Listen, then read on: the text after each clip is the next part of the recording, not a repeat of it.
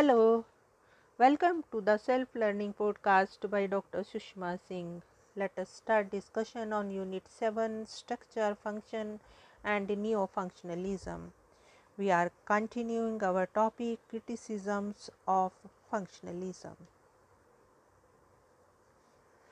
The functionalists search for order led by them to lend justification to the existing norms and values, ideological and hierarchical structures, institutions, and rules of power distribution prevalent in a society. They did not realize, as Marxists had done, that the normative system in a society was a creation of a ruling elite, and there may be several opposing forces to it.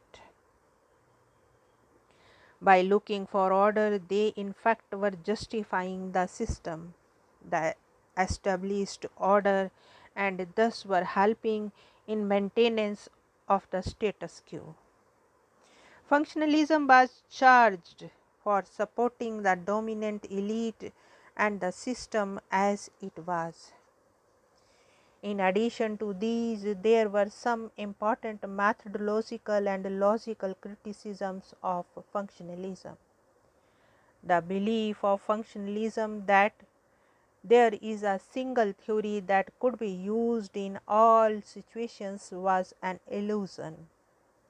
Many scholars found that it was difficult to apply functionalism to complex societies, which were not only fast changing but were also conflict-ridden.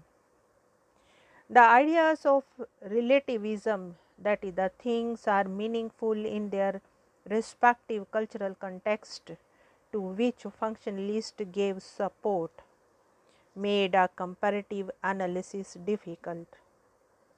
If things can only be understood in the context of the social system of which they are a part, then how can we compare it with the similar things in other systems? If polyandry, for example, makes sense in the context of the community of the Todas, how can we compare it with the polyandry in Jaunsar Bawar? Some scholars have tried to deal with this matter of the lack of comparability in the functionalism. Walter Goldsmith has argued in favor of an approach he has called comparative functionalism. According to this approach, there is a universality of functions to which institutions are a response. All cultures require the same functions. However, the institutions that fulfill these functions vary from one society to another. One of the important criticisms of functionalism is that it is inherently teleological, that is, explanations are given in terms of purposes or goals. With respect to this, Turner and Mariansky submit that the teleology per se is not a problem. As a matter of fact, social theory should take into account the teleological relationship between society and its component parts. The problem comes when teleology is stretched to unacceptable limits, when it is believed that only the given and specific part of the society can fulfill the needs. Teleology becomes illegitimate when it fails to take into consideration the idea that a variety of alternative structures can fulfill the same needs. Why certain structures come up and why certain structures become irreplaceable needs to be explained. The later functionalists, such as the Parsons and the Merton, were aware of this problem and in their own ways tried to overcome it. Merton, for example, proposes the concept of functional alternatives.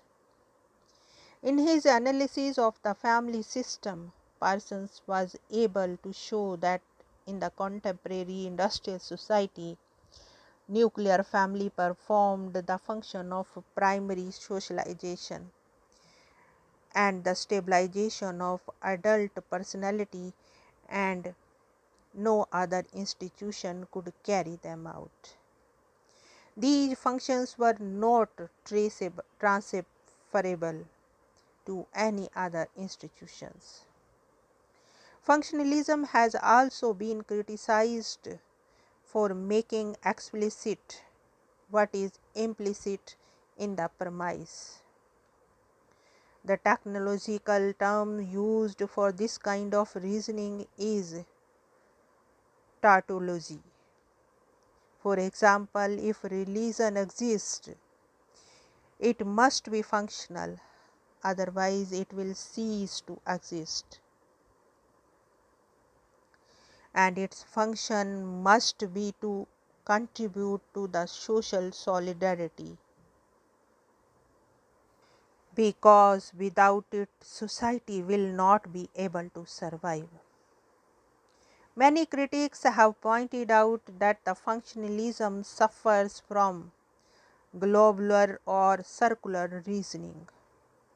Needs are postulated on the basis of the existing institutions that are in turn used to explain their existence.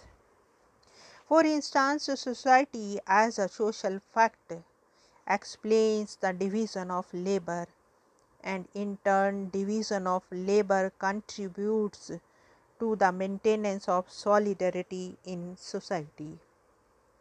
What is happening here is that the whole is being defined in terms of its part, and then parts are being defined in terms of the whole, because one is being defined in terms of others.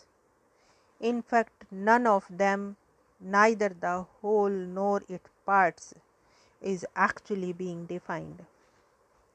As we noted earlier, here also there is a debate whether tautology is inherent in the theory or has come into existence because of the deeds of its practitioners.